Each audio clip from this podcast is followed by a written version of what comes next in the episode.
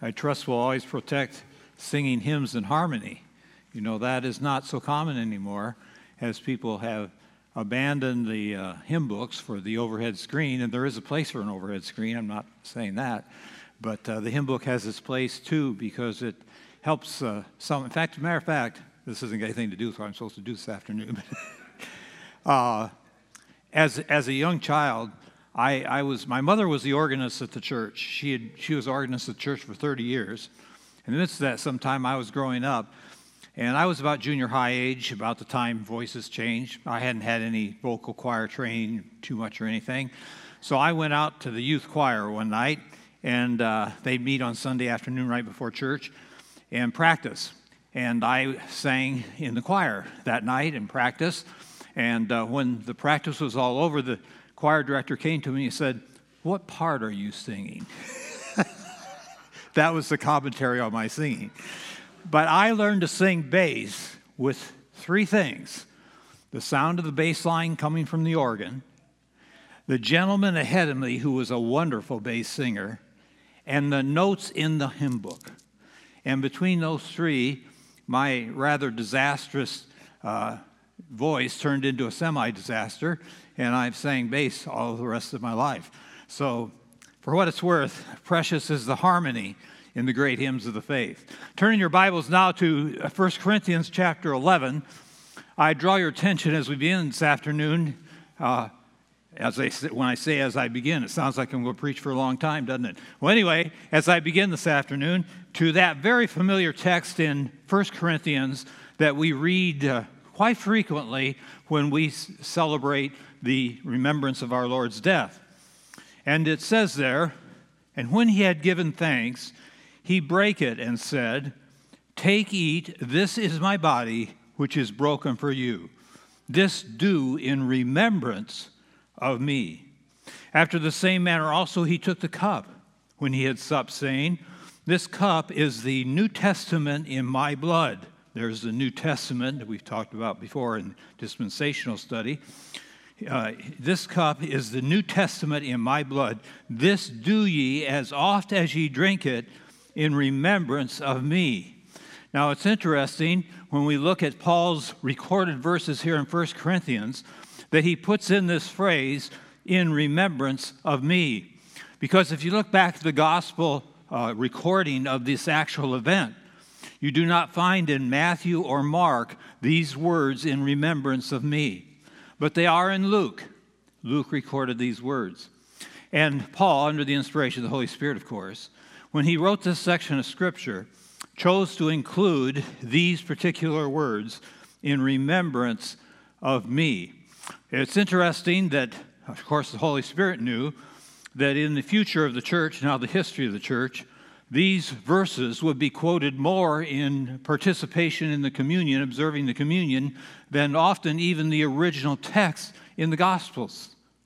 And so there is here this remembrance do this in remembrance of me. Now, I'd like to talk to you this afternoon for just a few minutes about this idea of remembrance. Because in my study of Hebrews, as uh, Pastor Wesco asked me to lead this devotional this afternoon, I realized that uh, the first verse of chapter 2 in Hebrews, if you turn there, Hebrews chapter 2, verse 1, is a, a very fitting chapter and verse to speak about as we think about remembering Jesus, remembering the crucifixion, the death, burial, and resurrection of the Lord Jesus Christ. Because in this first verse, although it's referring to a different context here, we have five expressions of remembrance. Five expressions of remembrance found in this first verse that I would like to use this afternoon to apply to communion as the Apostle Paul admonished us do this in remembrance of me, the Lord's words. Now, as you look here in Hebrews chapter 2, verse 1, you find that a very rich text appears before it in the, the verses of chapter 1 that begin in particular in verse 4 and continue through the end of the chapter. The writer of Hebrews here, who we'll say is Paul for now, uh, as he wrote this, wanted to communicate the greatness of the person of Jesus Christ.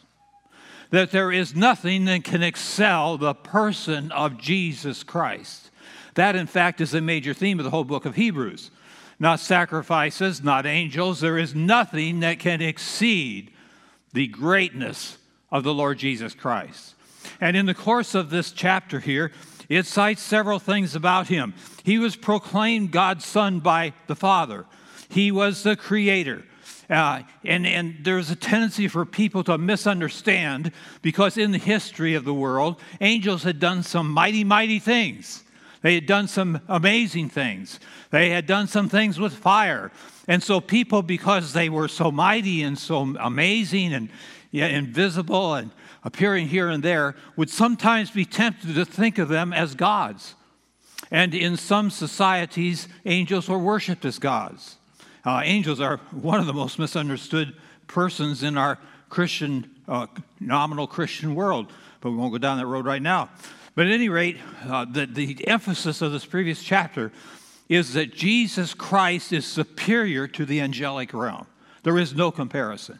He is the great one, the exceptional one, the unique one that is totally apart from God's creating beings, not having been created, being God Himself. And so as we turn to chapter 2, we come upon this word, therefore.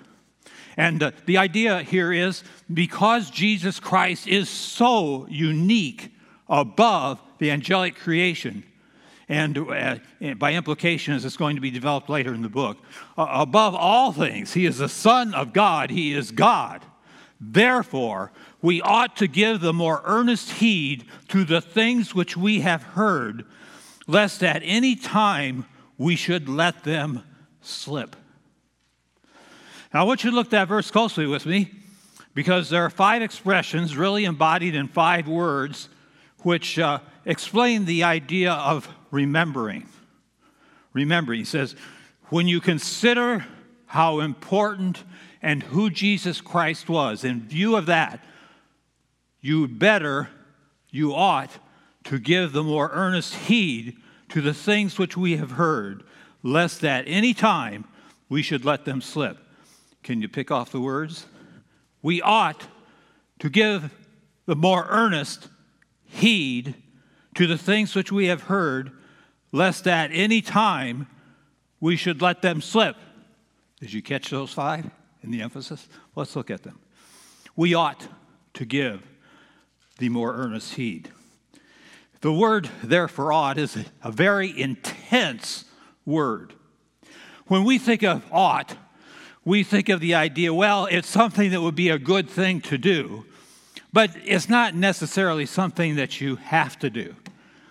Uh, in, that, in that sense, the Greek word is not expressed by the English word.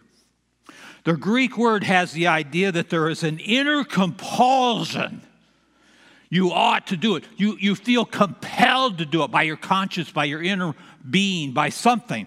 Something motivates you such that it is, is intolerable to think that you would not do it. It's an intense inner feeling that compels you to pursue whatever it is that is your goal. To illustrate that, I'd like you to turn to John chapter 4. I remember studying this text in the original language for the first time and how I was impressed with this same word that appears in Hebrews 2:1, ought, in John chapter 4. If you look at John chapter 4, it's speaking of Jesus when he's going to go north. And uh, when they went north from Judah to Galilee, they would always go just a little bit north of Jerusalem and cross the Jordan River and go up the Jordan River in Gilead and then come back across at Nazareth, at, Nazareth, at uh, uh, Galilee because they would not go through those wretched, filthy, dirty Samaritans, their countryside which, we, which separated the two. But Jesus, when he was going to go north, had a different feeling about it. I wonder, let me ask you put your thinking caps on.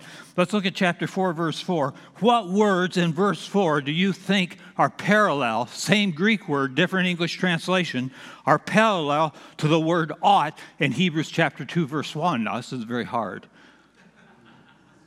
What are they? must needs.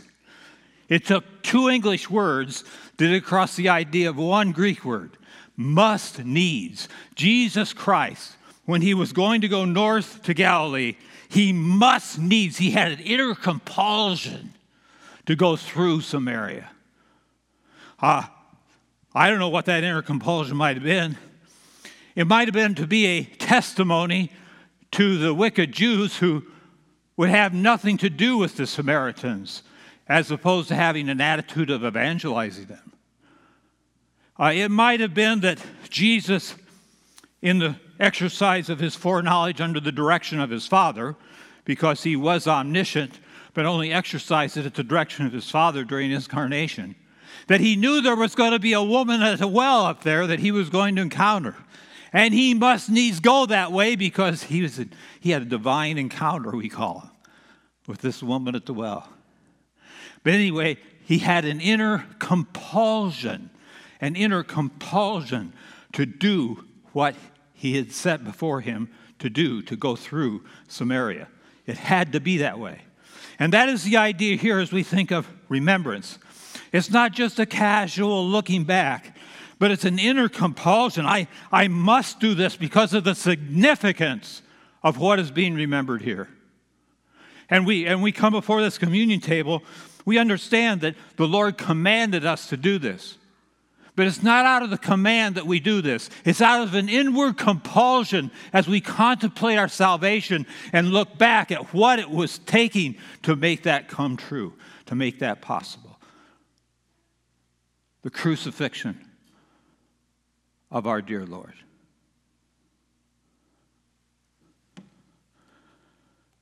Give heed. Give heed is the second one. We need to pay attention. We need to pay attention to this and what it represents. Maybe the most vivid way to illustrate that is to look at the use of the word in another setting in Acts chapter 8. Would you turn there with me for a moment? Acts chapter 8.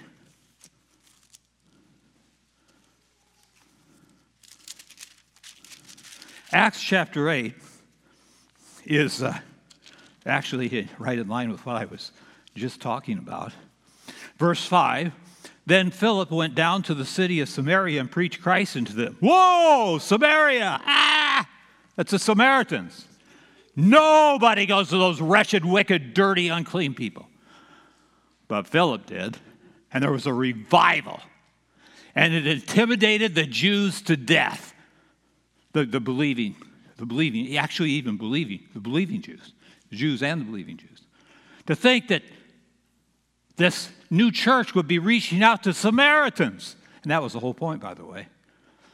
And we read here in verse 6 And the people with one accord gave heed unto those things which Philip spake, hearing and seeing the miracles which he did. Where's our word there? Pretty easy this time, same word. What is it? Give heed. Look at verse 10.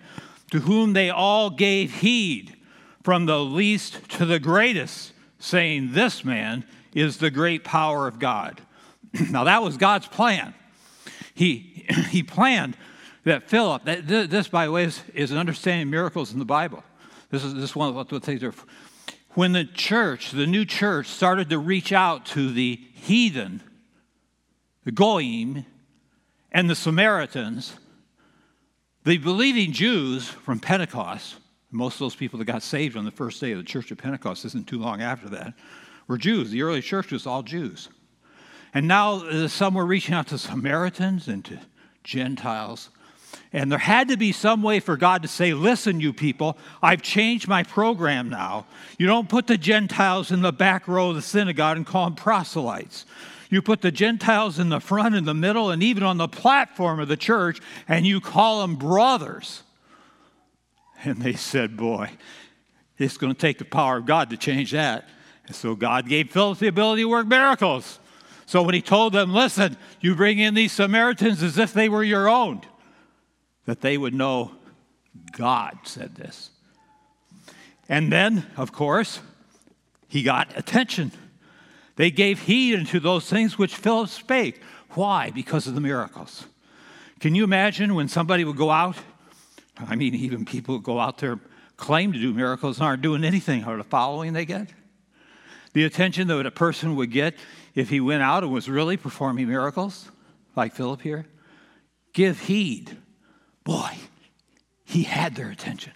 They were, they were electrified. They were motivated. They were, they were attentive. They were focused. Down at verse 10, to whom they all gave heed, from the least to the greatest. It didn't escape the attention of anybody. That's what we're talking about here when we think of our communion. When we think of the miracle that was accomplished by that shedding of blood and tearing of the flesh. You know what that miracle was? My salvation. A wretched, dirty sinner made clean by the blood of Christ. That's a miracle. That's a miracle. That God sent his son to die for me. Therefore, we ought to give heed, and not only give heed, but give more earnest heed. Number three, more earnest heed. You know, the uh, word earnest is supplied uh, in the English. The idea here is more, more heed, overabundant heed. Other translations say much closer, and for heed they use attention, much closer attention, much closer heed. We, we, we, don't, we don't want to treat it just like other things that grab our attention, other things that hold our fancy, other things that direct, direct control our mind. No, it, it should be much more than anything else. Now, I, am not elevating the elements above being merely symbols.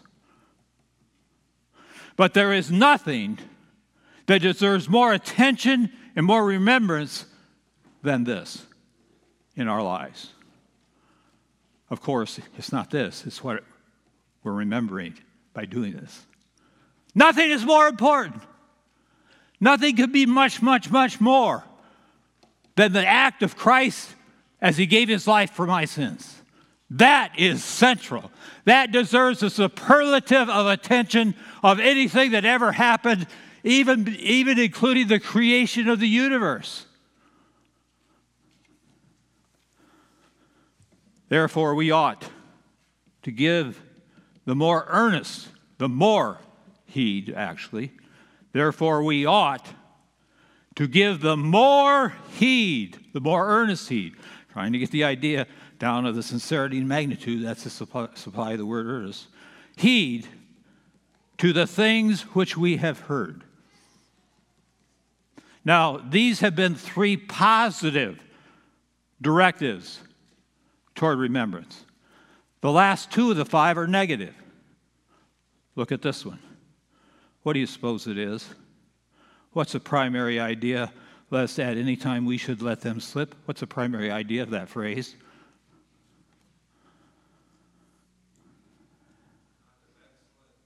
Say again. Well, in the words of the verse, though.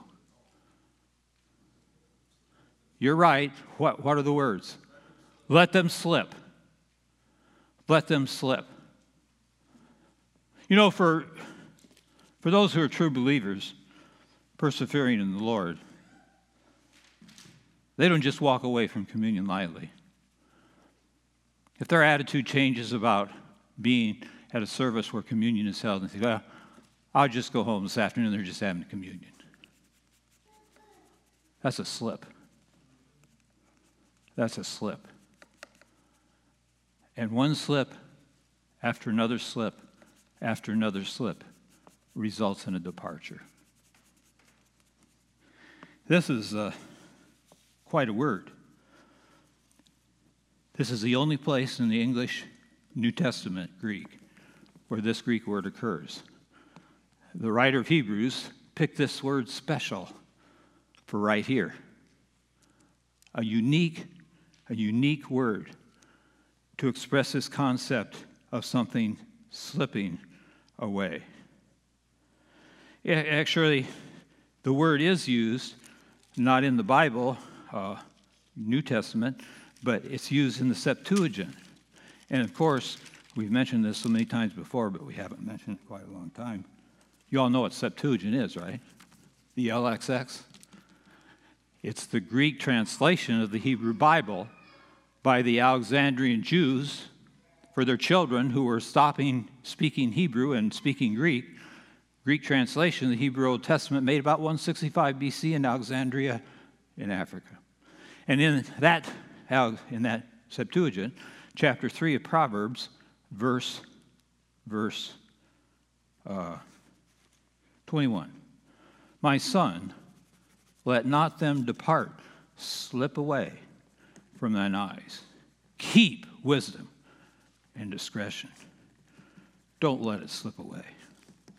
Often the etymology, the etymology, that's the origins of a word, illustrate beautifully what it's teaching, not always. The determination of the meaning of a word rests in the context in which it's used. Sometimes the etymology, the derivation of the word, by analyzing its parts, is illustrative. And in this case, the root word, in terms of its literal meaning, is something, something that is alongside. It is something that flows from alongside. Uh, one way to picture it is you're in a boat and it's motorized and you're going through the water and you put something down in the water at the front of the boat and it travels alongside the boat. But when it gets toward the back of the boat and the wake spreads out, that object is caught in the wake and it gradually gets further and further and further and further away. And if you're not careful, you may not even notice it's no longer alongside the boat. It just drifts casually away. That's how our understanding and respect for this can be. Becomes routine, commonplace. We have chosen our church, and this is rather traditional, historic in Baptist churches, to celebrate communion, observe communion once a month. And part of the reason for that is that we don't want it to become commonplace, yet early believers practiced it every time they met. I suspect in a world of persecution that believers celebrating communion every time they met would never lose its meaning or significance like it might for us who live easy lives. Comparison. So that's why we have it once a month. But so easily can the significance of it slip away. Slip away. Now we got one more to go. What do you suppose that one is, that phrase? What's left there in that last part, last phrase of the verse? Say it. No.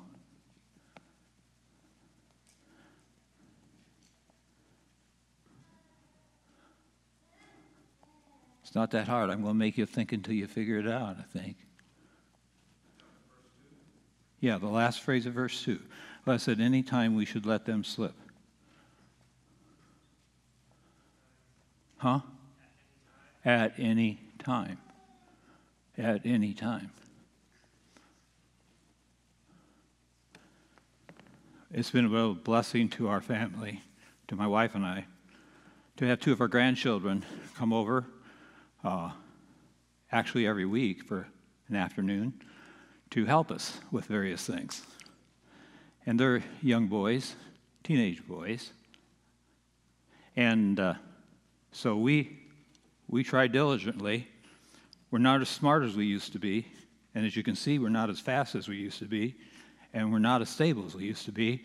We try to keep an eye on those boys to make sure they're becoming good workers and to be sure that they're spending their time right. But once in a while, one of them slips away. the, the trouble is that they slip away when for a moment I'm quit looking. and I get, we get done with the afternoon, and I think, boy, we got a lot done, and we did. We accomplished a whole lot. Yeah, so those boys really worked hard and kept, kept them going all the time. And my wife says, No, you didn't. They got, he was over here doing this, and he was over there doing that. They slipped away from you because at any time, you know, we, we can lose our focus because we don't keep our eye on things all the time.